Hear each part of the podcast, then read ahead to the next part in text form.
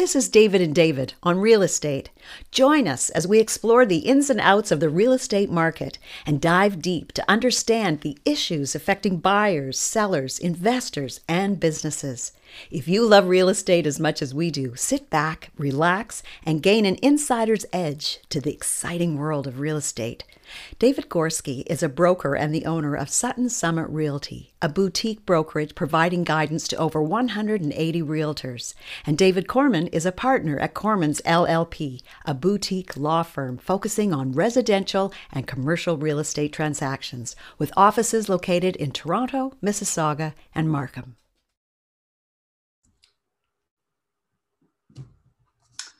Good morning and welcome to podcast 11. And thank you for uh, joining the David and David on Real Estate. Good morning, David. Good morning, David. How are you today? So easy to remember your name somehow. yeah.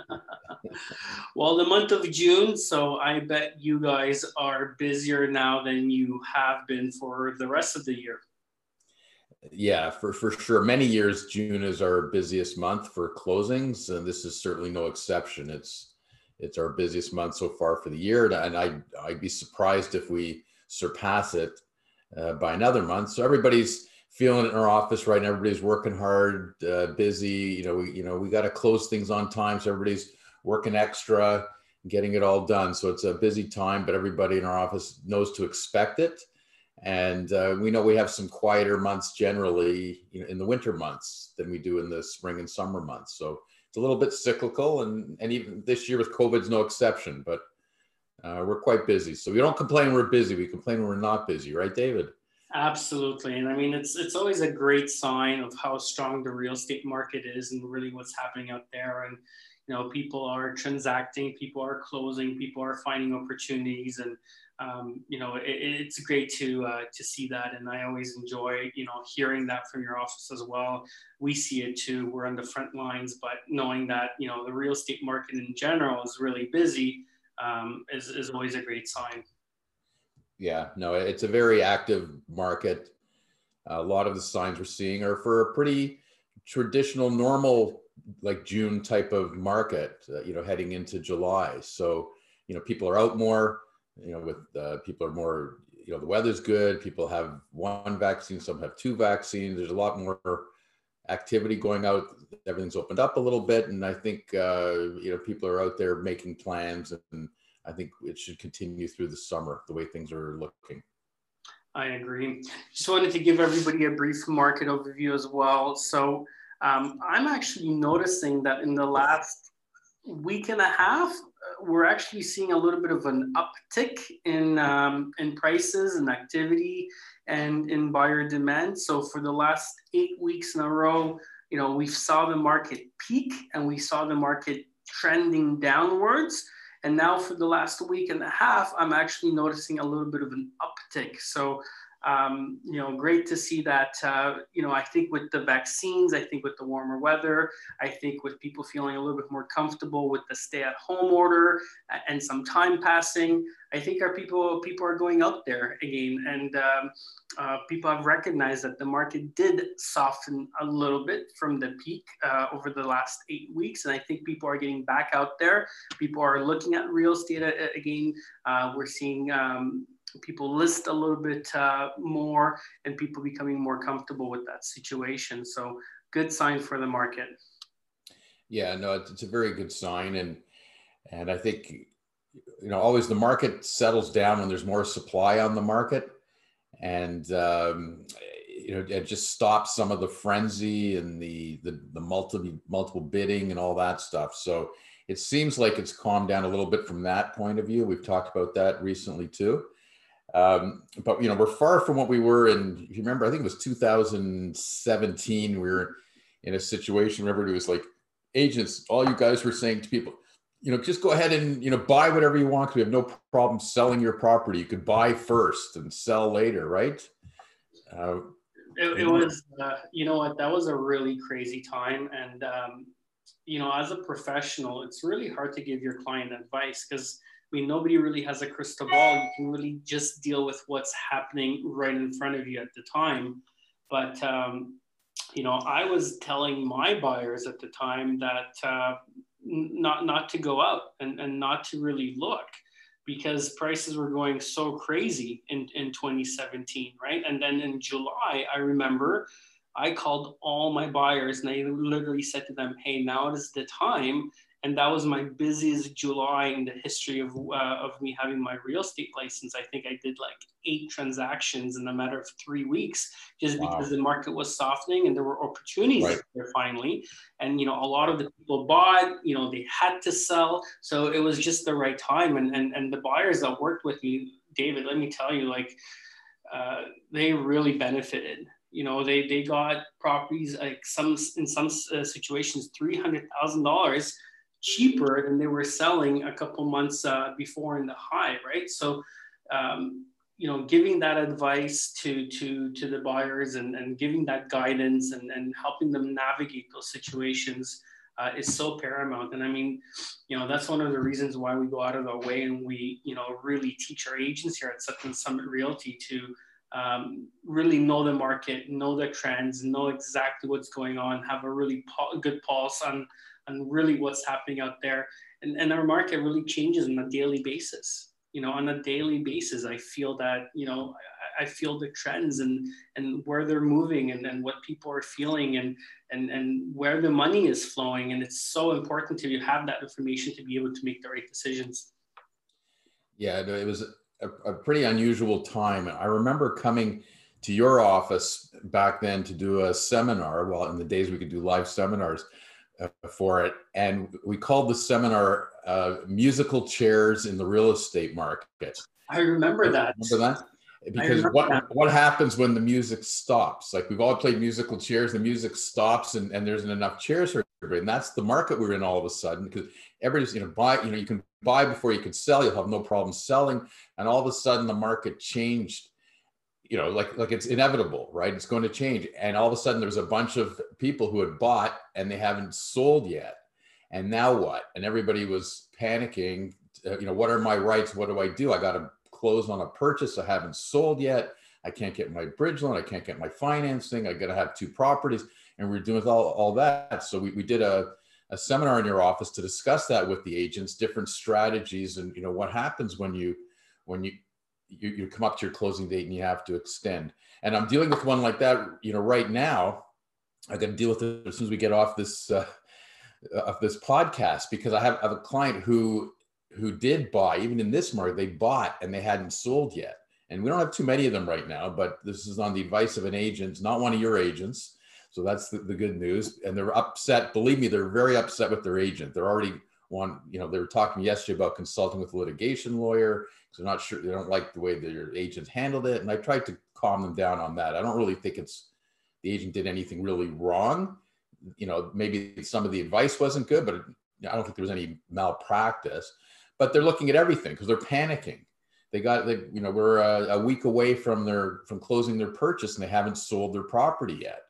And because they haven't sold they can't get a bridge loan because they don't they've gone through the lender. Says we'll give you a bridge loan as soon as you've got a sale under contract. It doesn't matter when it's closing, but it's under contract, we'll give you a bridge loan. So now they can't get they can't get their funds together to close. So they've been saying, you know, can we get an extension?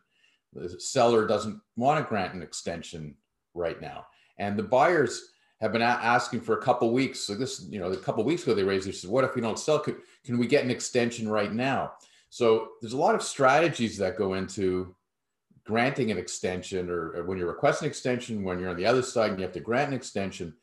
And I explained to them then if, if you come to a, a, seller three weeks before the closing and say, Hey, I haven't sold yet, I don't have my financing together, I need an extension.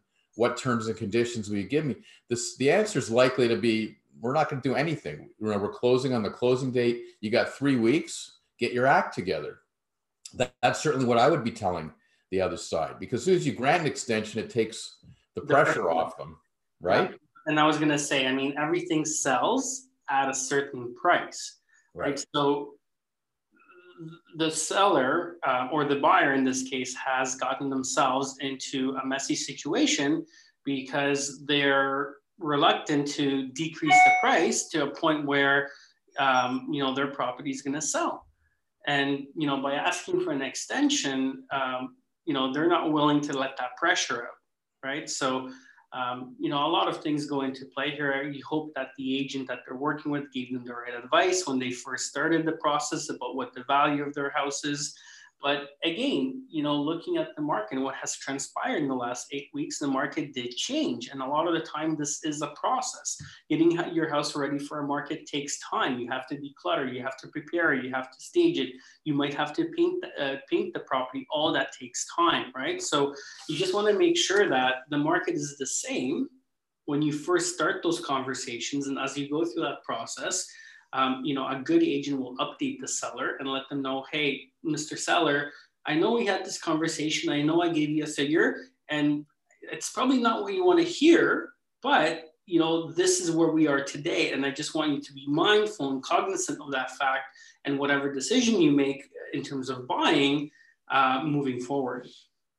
Right. And as, as you mentioned in previous podcasts that we've done, like it's, it's easier for for someone who's buying and selling to, to do it. You want to do it in the same market, right? So if you're going to be overpaying a little bit on your purchase because there's multi bids going on, uh, you know, the agent will say, yeah, you're, you're paying a little more here, but on your sale, you're in the same market. You're going to get more. You should be getting more than than you would in another market. So it you, you hope it balances out, but sometimes it's you're in that the, that musical chairs situation where all of a sudden, you know, like in this case where you've bought, you've probably overpaid a little bit on the purchase. You haven't sold yet. And now the market's softened a little bit. You're not getting multi offers for sure. They're trying to get one offer right now. So now they're selling at a, at, a, at probably a fair price. Okay. But they were expecting to get more than the fair price based on the information that their agent probably gave to them and what was going on in the market at the time. So there's always that risk of buying before you're before you sell. And then from my point of view, I got to manage their expectations too, to some extent, because you're right. Like, you know, we need the pressure has to stay on them. Like they can't get that price for that they probably wanted to get on the sale, but they've got to be highly motivated to sell. They have to sell. They have a closing date, right? And the seller's lawyer is going to going to keep saying no to us to keep the pressure on to force them to find reasonable terms to sell on. And the other thing is, you know, when you talk to the client, well, what's the other option? You can't get finance, can't get the bridge loan. Have they looked at getting private mortgage lending? And they had already done that uh, through a broker and everything, but they just didn't like it because it's really expensive. So they want the perfect scenario for themselves, which is get an extension till whenever we're comfortable with the price that we're selling our house and, and we're happy with all the mortgage terms that we get. Unfortunately, that's not their reality right now they're the ones that did commit to a purchase. So they've got to perhaps accept a lower price on the sale of their house. They may have to, to get private financing and pay a premium because it's way more expensive to get private mortgage money. But they we've got a week to close, right? And they've got to do one or the other. Yeah. So and, and that's a hard thing to tell a client. Yeah, but listen, if they get private financing, then they buy themselves a little bit more time and, and they can yes. afford to uh, roll the dice a little bit more in terms of valuation um, on, on their house, right? And, right. and I, mean, I say this all the time, like if price is an issue on the property, that means that the buyer that you're working with likes the property, right? If they fall in love with the property and they get emotionally attached to it, price becomes less of an issue. So if you look at the pool of buyers, right, you're looking for that small segment of the of the buyer pool where you know these people absolutely love your house. They have to have it and they're willing to pay the price that you know you really want for your property right? Sometimes it takes a little bit longer in that cycle to find that particular buyer and it's okay right it's okay to to be looking for that buyer and you know by enlisting the help of a good agent you sort through the market a lot faster to be able to connect those properties and those buyers together, right? By making sure you have the right marketing, making sure you have the right exposure, making sure you have the right description, making sure the house is staged properly, making sure it's prepped properly. All that comes into play in, in, in you know, helping connect that property with that particular. Right. And, and those are all really good points. And I think you, you're bang on, like, you know, you and I didn't So sometimes it's not a bad strategy. And again, having the right lawyer office, having the right uh, real estate office uh, to be able to go through those motions is, is critically important. Yeah, and you picked up on, I think, the correct position right away because you're experienced agent and, and broker. You, you know what it is. They're, they're better off getting the bridge financing and closing on time and buying themselves time to sell. And that's what I'm trying to explain to them too. Even as, as distasteful as it is to pay the high private mortgage fees, it, it's a better scenario because an extension will be granted on terms and we'll, maybe we'll get a week extension. Maybe we get two weeks, who knows? But there's going to be costs of getting that extension. And then there's still uncertainty. We get the end of that. We Now come up to the extended closing date, and we still may not have sold the property, and they still have to get financing. So they still might incur those same additional costs.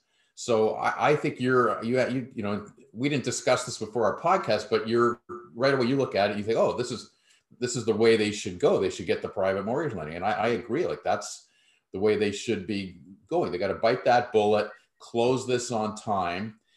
That buys them time. And I'm not even sure the terms that they're looking at, but private mortgage funding, it might be a six month term, might be a year term. It's not a five year term. It's going to be a shorter term. And they can, that buys them some time to sell and refinance the whole thing and pay it out. And that's, and, and at least it, it avoids the risk of litigation too. Because the other side can just terminate us on closing and then their deposits in jeopardy and they could be liable for damages and they'll take that position. And then they might say by the way we'll give you a few days extension anyways or maybe we'll give you a week because they can always pull the plug on them a week later right?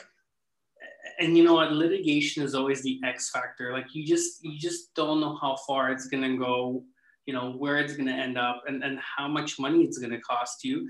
And, the other thing is you really put your faith into uh, your fate. Sorry, not your fate, but your fate into somebody else's hands, right? Like right. you lose all your decision making ability as soon as you, you know, go through that process because somebody else is going to make start making those decisions on your behalf. Yeah. And, and that can get very dangerous and very, very expensive, right? And not to mention, you know, I always look at everything as an opportunity cost. You know, you only have a certain amount of hours in a day, you have a certain amount of energy, of, of what you can do with your time. And the last thing you want to do is put that energy into going through the court system. It's just negative energy. It will it will suck you dry, and that's going to be the most expensive part. People don't realize it. Okay, so you go through that whole process and cost you a couple hundred thousand dollars. What about the opportunity cost? You know, how much time and energy have you lost that you could have you know put into your business uh, uh, investing in yourself you know buying properties flipping building um, reading investing you know living life. I mean that's that's the big opportunity cost here right? No you're 100% correct. Like it's it's not something that i would want anybody to go down. Like we've talked about in our podcast. Like you know i have nothing against litigation lawyers. They're great uh, but it's a the process of litigation is hard on you. Whether you've you've done it before you're doing it the first time it's not a good experience for anybody. So that's an important factor. And but but i know you know when, when we're asking for an extension it depends which side of the fence you're on uh, there's no right to an extension. It's something that has to be negotiated. So if i was the seller's lawyer in this particular case and then so even a week before closing and they come to me requesting an extension, I would be reluctant to grant them that still. I'd say, no, you've got a week. Get your act together. You got a week. We're not, we're not closing. We're going to be ready on the closing date. You want to keep the pressure on. And then if we get closer, we might start thinking about granting it. But I don't want to grant an extension unless I see there's some reality that they have an ability to close a week later. Like, where's your mortgage commitment? Do you have a mortgage commitment? Uh, you know, where are you at with the sale of your house? Have you reduced the price? You'd want to see something to know that it's real. And that's huge. You know, I I have realtors calling me all the time in, in exactly that same situation where they're representing the seller. And the first thing I say is, you know, tell me about the buyer's financial situation. Have you done comparables on, on the house that they currently have listed uh, on the market? Are they yeah. reasonable? Are they below? Are they above market value? Does the house present well? You know, have you suggested to the other agent that they stage, repaint, reposition, cancel and relist, reduce the price? Because, you know, sometimes, and I mean, we have some amazing agents here at Sutton Summit Realty. We really do. Like, I'm, I'm so proud of the group that we have. You know, sometimes our agents have to be leaders and, and lead and show the other agents the way and, and, and, and help them through these tough situations, right? And I'm okay with that because at the end of the day, uh, you know, we're here to work together to uh, make sure that the transaction closes. So if, if, if my agents have to, you know, take the reins a little bit and get a little bit more involved and, and help the other agents uh, to see this transaction through, sometimes that's what it takes. Right, and and that's an, a really important point because not all agents are created equally, as we know, as not all lawyers are created equally, and it's sort of a peculiar concept to think that you have to go help another agent and, and look over their shoulder to see what they're doing, but 100% you do. You have to get involved in that. You have to go and take a look at that, and you have to see if what they're doing is real and, and, and, what their chances are. And, and to me, as a lawyer, I need that information. I need that feedback that an agent can provide to let me know, like, should we be agreeing to an extension? Like, is there, what are the odds or what are the possibilities? Where are they at on potentially selling? Like, why are we giving them a week when, when nothing is going on or nothing's going to change? We're just going to be in the same position a week later. And if I don't have confidence that there is that activity going on, then if we do grant an extension, my terms have gone up. I want them to release the deposit monies right away on closing to the seller. Let's give the seller the money. Let's get it out of the, the broker's trust. Maybe we want an additional deposit from them to show that they're that they're real and they're committed. Will they put more money in? Um, you know, we want all the costs covered, obviously. Uh, you know, we want to see a mortgage commitment if there's you know the, the terms that we negotiate change depending on the feedback we get from a real estate agent as to what's going on right? So it's it's very valuable and that's where you know we've talked before there's a team approach on closing these things. It's us as the as the lawyers involved but we need we have to work hand in hand with the agents. It's really important Dave, you you know it's so funny we do these all the time, and you you always keep taking the words right out of my mouth.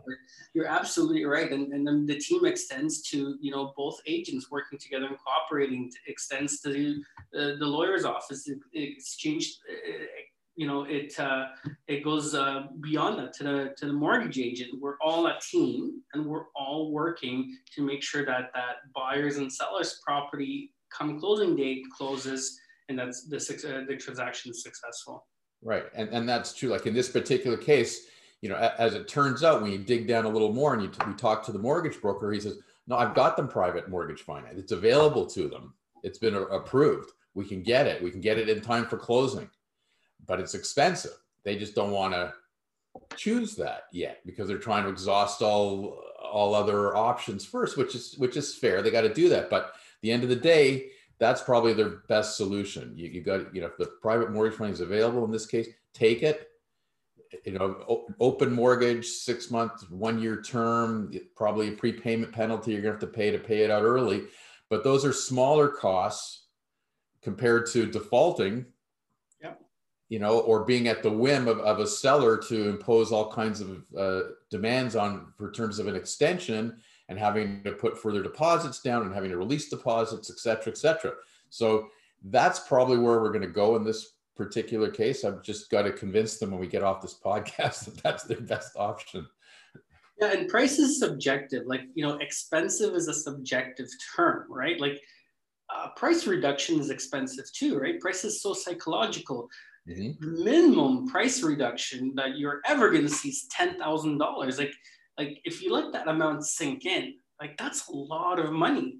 Yeah. A private mortgage, you know, depending on the amount, the term, like if you need private financing for three months, I doubt that it would cost ten thousand dollars. You know, like it depends on the purchase price as well, right? But if you're yeah. dealing with a condo or you know you're dealing with some sort of a bridge amount, you're probably not going to be there right? Especially if you only in for three, four, five months. You, you know, you might be close, but you might not quite be there. So, you know, you know, that that's a subjective you know, term, right? Expensive. Um, right. A, a, lot of times it's not right when you when you factor in hey do you need to do a $50000 price reduction well then private funds uh, are the cheaper solution right get private financing in place hold firm to your price make sure that the property is marketed marketed correctly look for that one buyer that falls in love and and try to see if you can you know get a better price for your property right but again just navigating that whole situation need a strong team of people behind you that can give you the right guidance. That's the most important thing. Right. And, and everybody's input is important. You know, the agent's input, the mortgage broker's input, the lawyer's input. Um, it, it, these are all important factors because extensions are not such a like a simple thing. Oh, we need an extension, and here's the standard extension that we need. There's no such thing as that. You know, we get into that sometimes when we're ready to close on a particular date and we just run out of time because the funding came in. So we're just extending till the next day or something like but everybody's ready. That's different. That's a simpler extension. But when you need an extension for a week or two weeks or more, when there's this uncertainty, uh, there's a lot of strategies involved and it's it's not an easy process. So you need proper guidance on that uh, from, from the lawyer who, who can only give that guidance in cooperation with the real estate agent, the mortgage broker, and and, and the whole team, right?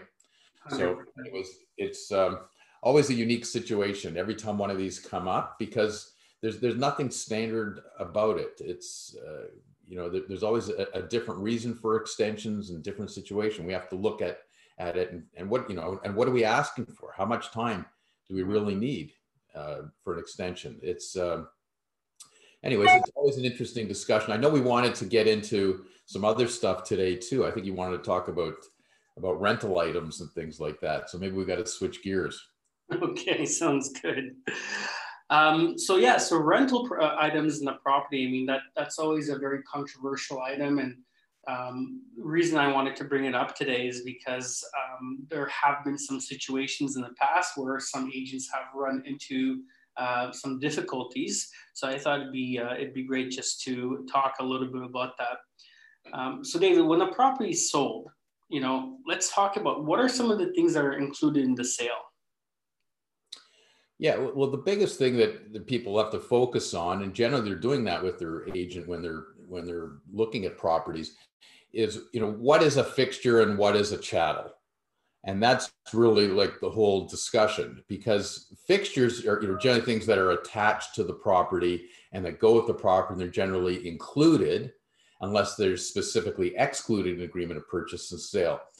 Uh, those are things that are bolted down and, and attached etc and, and, there's always a gray area where we get into these discussions but chattels on the other hand are, are really more commonly thought of as like the appliances and things like that your fridge stove washer dryer things like that that are movable. You know, they're big, not easy, but they're but they're all movable. Even they're just plugged in, but they're not fixed to the property. So things that are plugged in are generally movable and they're considered chattels.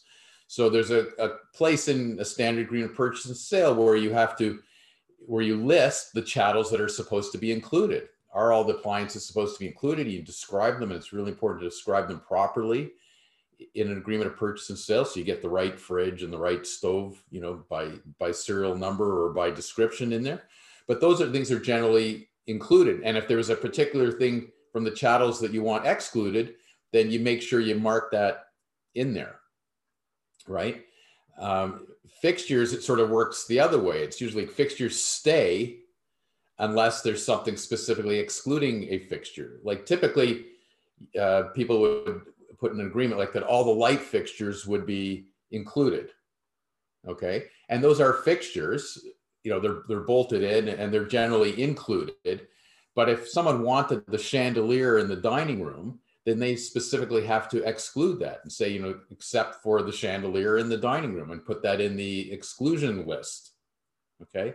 So that's you know important of having an agent really walk you through those things when you're you know when you're on the sell side like what do you what do you want to take with you and what do you want to leave behind?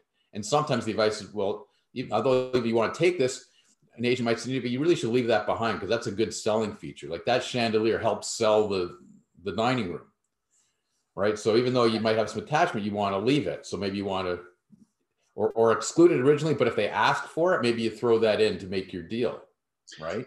Yeah, and a lot of the times, if you do want to exclude something, I always encourage my sellers to actually remove it from the from the house prior to showings, right? So it, it just doesn't become a conversation items um, unless it's a big selling feature. If it is a big selling feature, then you know we kind of look at it on a case by case scenario especially if it has a lot of sentimental meanings to to the seller. But if it's not a selling feature then i say you know what? Let's remove it. Let's get it out of here. Let's put it in a box. Let's put it in a garage. And that's what that way uh, you know it, it's just a moot point and, and we don't have to deal with it and and replace it with something that's going to show um, just as well. But that the seller doesn't have a sentimental value attached. And sometimes that's a really good strategy. And it's all part of, you know, really taking the time and, and prepping the house correctly before going on the market. Yeah, and that's a key thing. And I know you guys are talking to your agents about that all the time, how to prep a house properly for sale. And it's it's decluttering it, you know, getting rid of some of the stuff so it shows better, but a lot of it is the staging too. And it's taking stuff out um, and putting er, other things in, whether it's pieces of furniture, whether it's it's certain lighting, uh, you know, things like that. Uh, that you're clearly not, not going to be selling with the property because you're you're staging it, and I think that's great advice that you're giving people to you know the things that you really want to keep. Don't leave it there. Yeah. Uh, because if it's attractive to you, it might be attractive to the buyer too. And all of a sudden, to make the deal, they're insisting on it. Yeah and, and, listen, if you get the right price and you know has uh, the right amount of zeros behind it, then um, you know you might be having a different conversation with your uh, with your partner about that chandelier that uh, you have an emotional connection to, and you just don't want to be put in that situation if you don't have to, right? And it's all part of the prep work. The the other part of the prep work that I really encourage all my agents to do is is really have a good understanding of what is a rental item in the property, right? And that's key in, in making sure that there's, you know, that that issue is addressed with, right? And usually the hot water tanks are the big uh, big items that are rentals in, in, in most transactions. Sometimes sellers will buy them out, but a lot of times those are uh, the rental items. But increasingly, we've seen furnaces as a rental, we've seen air conditioning as, as a rental uh, item, and and I always encourage all my agents to um, make sure that they have the correct amounts. You know, what is the monthly rental rates for for those items, and then to contact whoever um, the uh, uh, the leasee is, the leaseor of those items, and actually get the agreement and attach it to the listing so that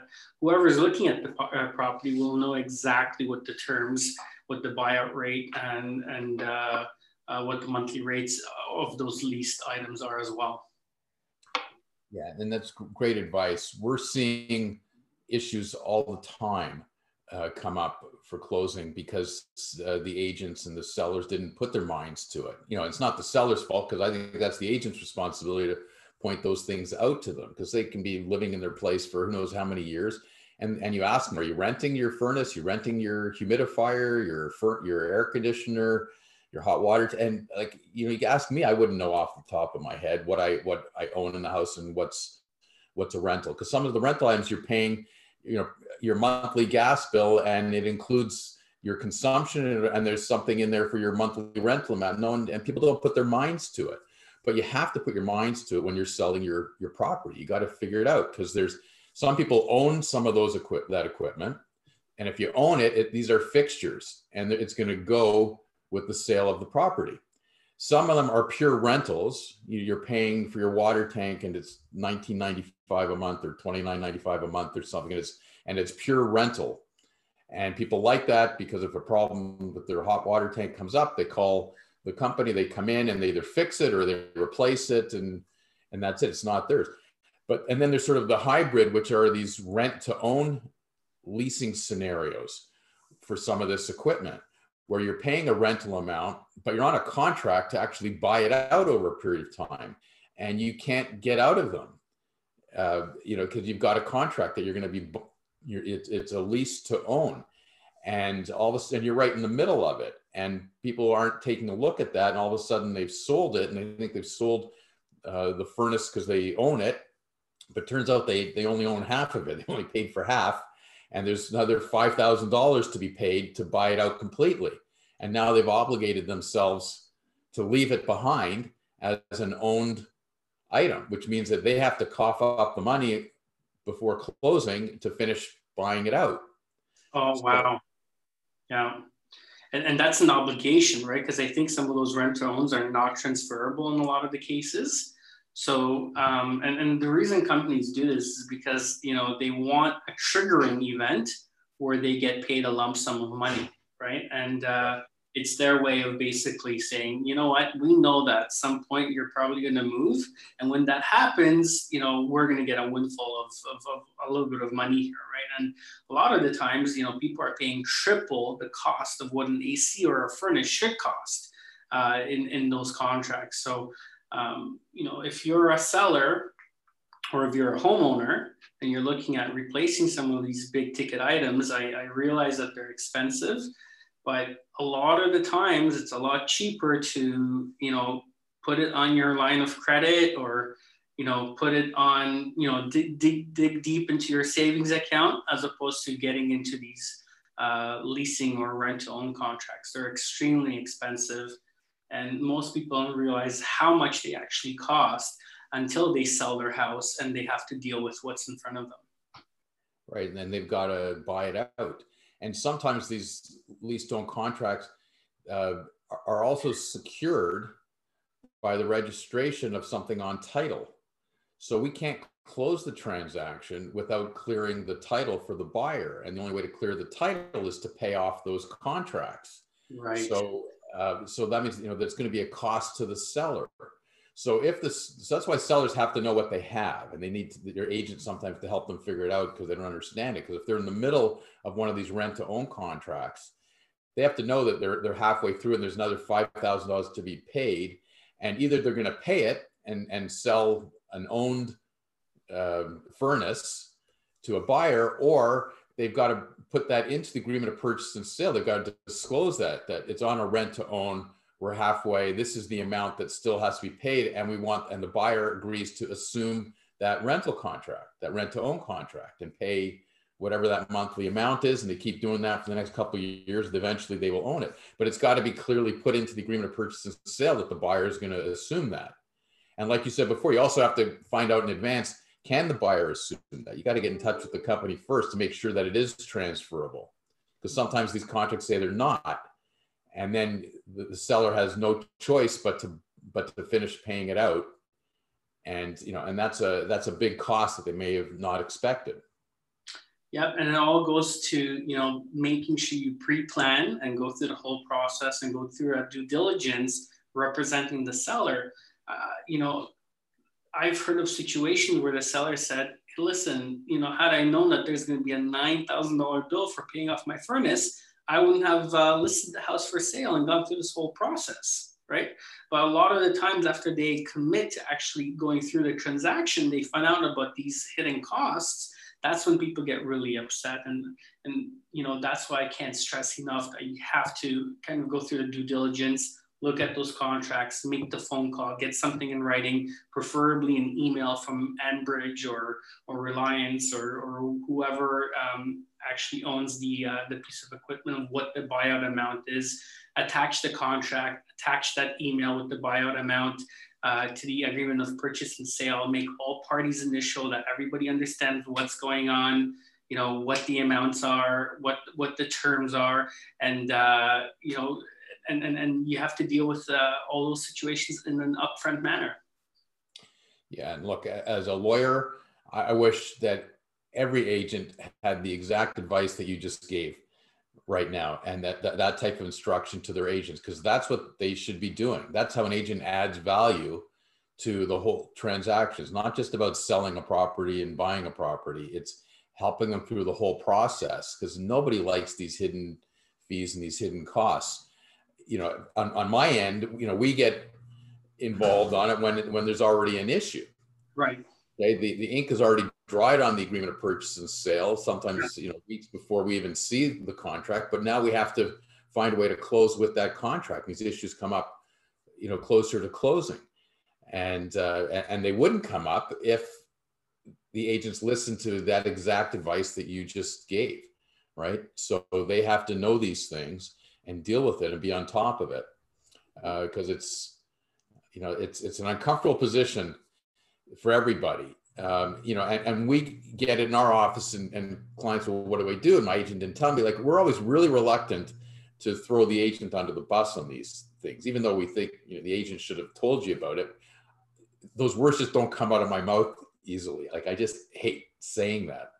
You know i like to protect the agent uh, but my obligation is really to the client um, but but I'm still trying to do this. So we we try, we talk about this in our lawyer meetings all the time. Like we we still take an approach. We don't want to just blame the agent and, and say, oh you know the agent's gonna should have told you this. So get the five thousand dollars from the agent's commission. Like some lawyers would tell their clients to do that. Like the first thing. That's well, you know, the, more, the more important issue is just to you know actually deal with the issue at hand as opposed to lay the blame, right? So, right. like we said, your office is always involved to the point where the ink is already on the page, right? So the issue is there. So the more important and prevalent issue is, you know, help the client navigate the situation, which is, you know, kind of the priority, right? Right. And you know, and bottom line, it's you know, when things go bad, clients look to play the blame game. It's never their fault. Yeah. the reality is here. In the last webinar as well, right? I mean, right. when the market goes down and and you know those those extension conversations and then the blame the game goes goes a completely different uh, different way right? When the market moves up you know and, they want the benefit yeah and and this you know the the party that thinks they're wrong all of a sudden you know it's it's not a big deal because uh, the market's moving in, in the right direction right? So again, I think if uh, all the agents, you know, follow the rules and do the due diligence and, and really understand some of these pain points, which is why I wanted to talk about rental items because, you know, at, at the end of the day, the reason we're doing this podcast is to really raise the bar in the industry. We both love the real estate industry, uh, you know, and we're so invested in it. Um, and I think this is one of those issues that, you know, there's so many mistakes out there. And I, I, want all the agents out there to really pay attention and homeowners too. Like it's, it, you know, sitting on this side of the uh, chair, David, it's really interesting for me to hear your perspective that as a homeowner, um, you don't even realize what is a rental item, right? And, and to me, right away, as a brokerage owner, I'm thinking, okay, what mechanisms can I put and what training can I give to my agents to make them overcome that obstacle, right? Because sometimes we assume that, hey, you're a homeowner, you really should know what is a rental item, what isn't a rental item, right? And when we're sitting down and, and going through that process of, of, of going through a listing presentation, you're going to tell me, right? And, and, I just realized after our podcast today that uh, that might not be the most secure way of moving forward, right? So um, again, you know, going through these conversations and going through these motions um, is super, super important, and and and you know that's where a lot of these mistakes can be found and dealt with. Yeah, and and look, I'm I'm a homeowner like like other people are, and if if you ask me today what we own and what we don't own, I, I couldn't tell you. You know, as it happens, there's certain bills that I look after, monthly bills and stuff, and there's certain bills that my wife looks after for no particular reason. It's just just just evolved into that, and she happens to look after most of the utility bills when they come in. So I wouldn't even be able to tell you, are, are we paying a rental fee on some of our equipment or not? Or is it just the gas bill or is it like, I, I wouldn't know off the top of my head, but I don't really have to know right now because we're not selling. But if we were selling it, then all of a sudden, then I do have an obligation as a homeowner to figure it out and find out because that's where the buck should stop. No matter what advice you get from an agent or a lawyer, it really is the seller's responsibility to know and, and to provide that information, right? but uh, sometimes they, they they don't. We just make assumptions. Oh, I must own that. I must own my furnace. I don't remember, you know, have paying a bill or something. But turns out your wife is paying the bill, so you, you don't know about it. Uh, that's not an excuse, right? You can't get oh oh you can't you come to a court later and say oh I didn't know that I had to pay five thousand dollars to buy out that contract because my wife was paying the monthly bill and I didn't look at it. Like, you know, you're laughed out of court right? But I think the most important thing, thing here to take away is that the, the question needs to be asked, right? And time needs to be spent addressing those issues upfront and, and you know, the other thing that I hate is when, when a realtor goes and lists a house and the whole process gets done really quickly and fast. Like sign the paperwork today, tomorrow the house is on the market. Yeah. You know, 99 times out of 100, in order to really get that best price and provide that best service, that process takes a little bit of time, right? Going through that due diligence process, prepping the house, making, you know, doing your comparable search. You know, I, I, when I was an agent, I even used to take some of my sellers and go tour some of the other houses that are listed because I always say, say to them, listen, the buyer is going to be educated they're not going to come into the first house they see and spend a million dollars. They're going to go see 20 properties, right? So as a seller, you know, we need to educate you on this process just as well as the buyer is going to be educated. So, you know, let's go look at your three biggest com- competitor listings and let's compare them and let's talk about that, right? And, and by the way, agents, that can really help you with pricing your properties, right? And setting expectations with your sellers, hint, hint, right? we, we deal with that all the time. Whenever we have really difficult sellers, I always tell my, my uh, agents, hey, listen, book some appointments, go take them out, educate them, get them to see that, you know, there's other properties that are cheaper, uh, better position, have more quality upgrades, and, and get their feedback on the ground and works wonders. So keep that in the back of your pocket. But, you know, that process takes time and it can't be rushed. And, and again, having these tough questions up front, uh, will eliminate a lot of issues uh, when when uh, the closing comes. Right, and, and I guess the lesson is it's not enough just for an agent to say, well, here's some comparables. Sometimes you have to show them the comparables. sometimes it's not enough to see them on paper with the list of features that are included or not included. Uh, sometimes you got to go a little bit further to do that. And, and I think that that's great advice. The other thing is, you know, we are just talking about this. Certain things, when you talk about chattels and fixtures, are a little bit more of a gray area. Is it a fixture? Is it a chattel? Like I had an inquiry this morning about TV wall mounts. Okay. So, you know, everybody's got these big, huge TVs now on, on their walls and everything. And they've got, but they're in these big brackets that are mounted in there. So here I've got a transit. It's a six and a half million dollar sale of a house, client selling they excluded the two TVs in the house. The TVs themselves are clear in the in the description of the chattels that these TVs are excluded. We're not closing for another six eight weeks, but all of a sudden he's like so concerned because the, the there was a visit and the buyer is expect wants to make sure that the wall mounts from the TVs are staying. And he sort of assumed, well, I'm keeping the TVs, I'm keeping the wall mounts too.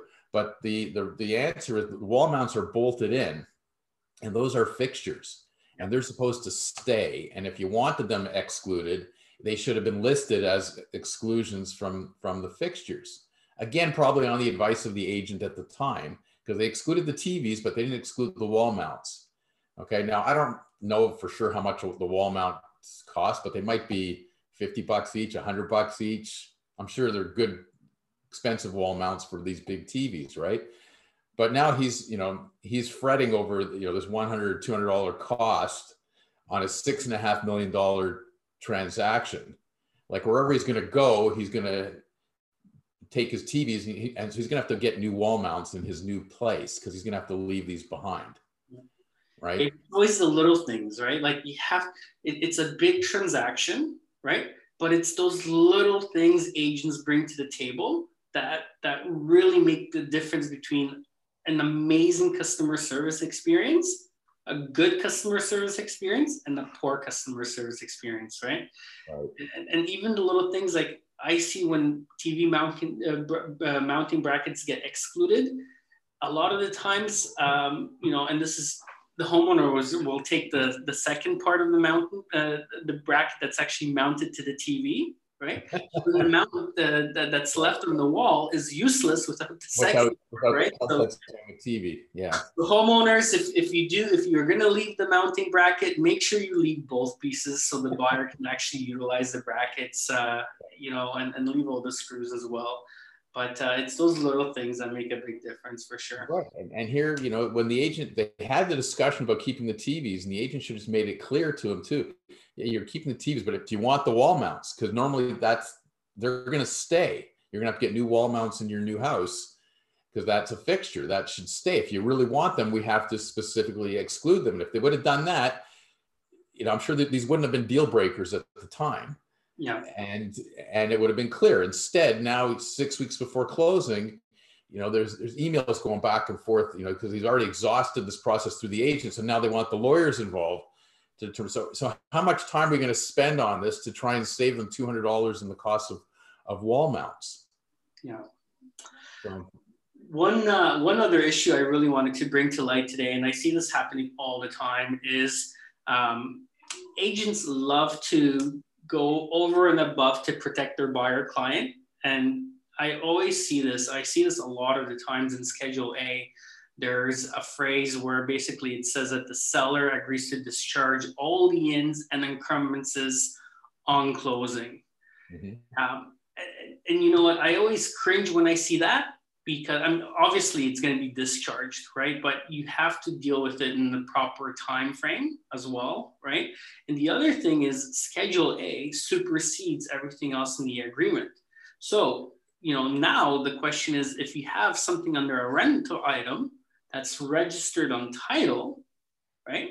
And now we have in Schedule A that seller agrees to, um, you know, pay discharge all liens and encumbrances well, you just committed the seller to basically paying off that rental item that's registered on title before closing. Right. Yeah, if it happens to be registered, and not there isn't always a registration for those rentals, but if it is registered, you're right.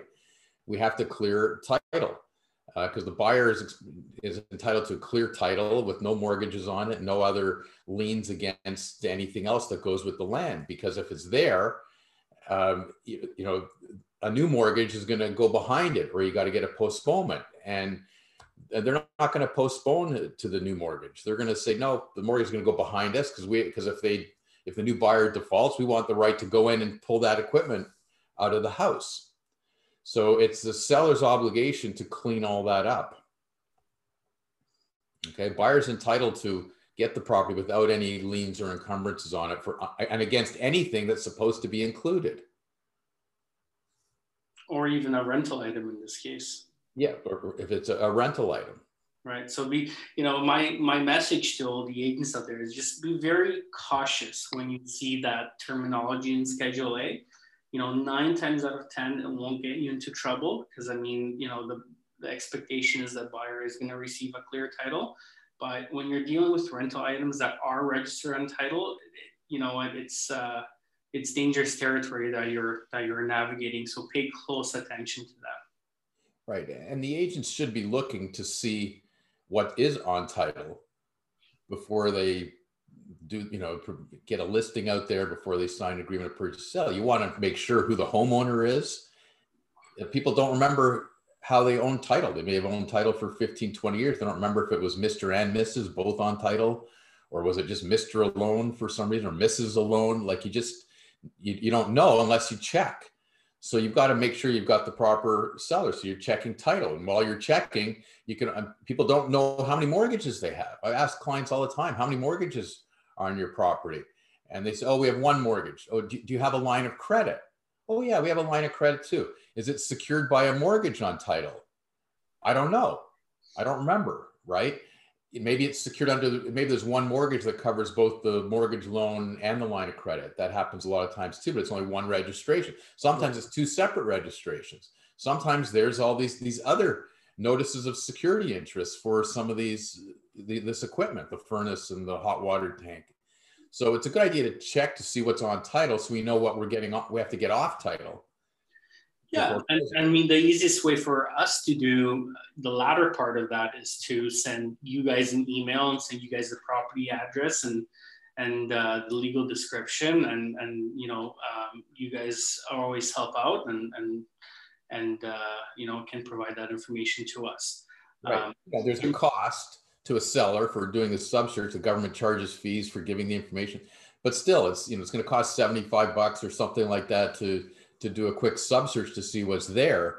but you know that compared to running into a situation where you didn't do it and there's a notice of security interest registered on title for this equipment and you didn't know about it and now you've obligated the seller to clear the title and now they got to buy that out and that's going to cost them 10,000 to buy that equipment out it, it would this would have been better to spend the 75 bucks and find out yeah the other thing is nine times out of 10 when when there is something registered on title for a rental item um, it usually happens in condominium buildings and it usually happens in all the apartments right so um, again not all agents are created equal and you can't rely on previous listings but you should take a look at the previous listings and you should see how some of those rental items are being described and listed. You know, minimum three listings. Don't just look at the last sale because again, you can't rely solely on on on on the previous information that was provided.